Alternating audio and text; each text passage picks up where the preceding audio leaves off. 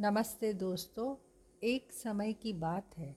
इस हिंदी कहानियों के पॉडकास्ट में आपका हार्दिक स्वागत है।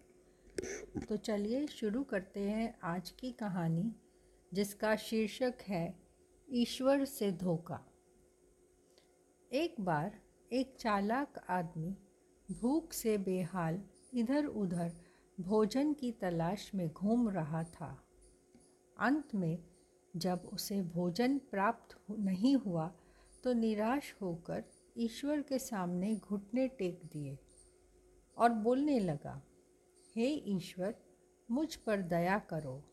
अगर तुम मुझे एक सौ खजूर दोगे तो मैं आधे तुम्हारी सेवा में अर्पित कर दूँगा।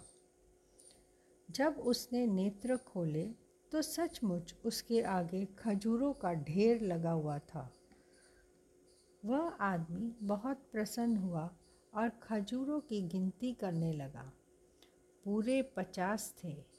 उसने सभी खजूर पेट भर कर खा लिए और बोला, हे ईश्वर, मुझे नहीं मालूम था कि तुमने अपने हिस्से के खजूर पहले ही रख लिए हैं।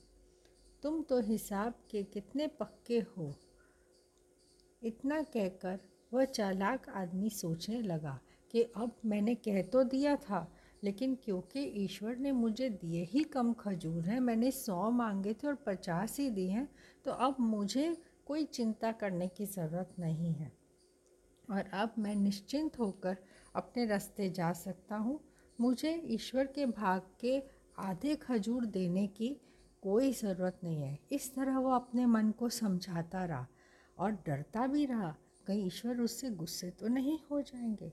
लेकिन आखिरकार लालच ने अपना बल दिखाया और लालची आदमी, स्वार्थी आदमी ईश्वर को धोखा देने के चक्कर में वहाँ से चुपचाप खिसक लिया।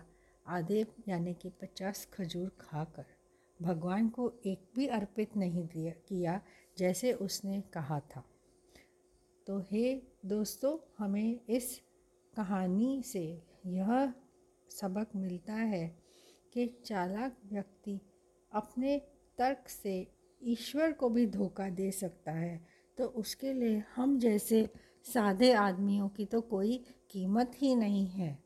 सो सतर्क रहिए, सावधान रहिए ऐसे चालाक लोगों से। ईश्वर को तो मेहरबानी करके कभी ना धोखा दीजिए। फिर मिलेंगे एक नई कहानी के साथ। जल्द ही हैप्पी लिसनिंग।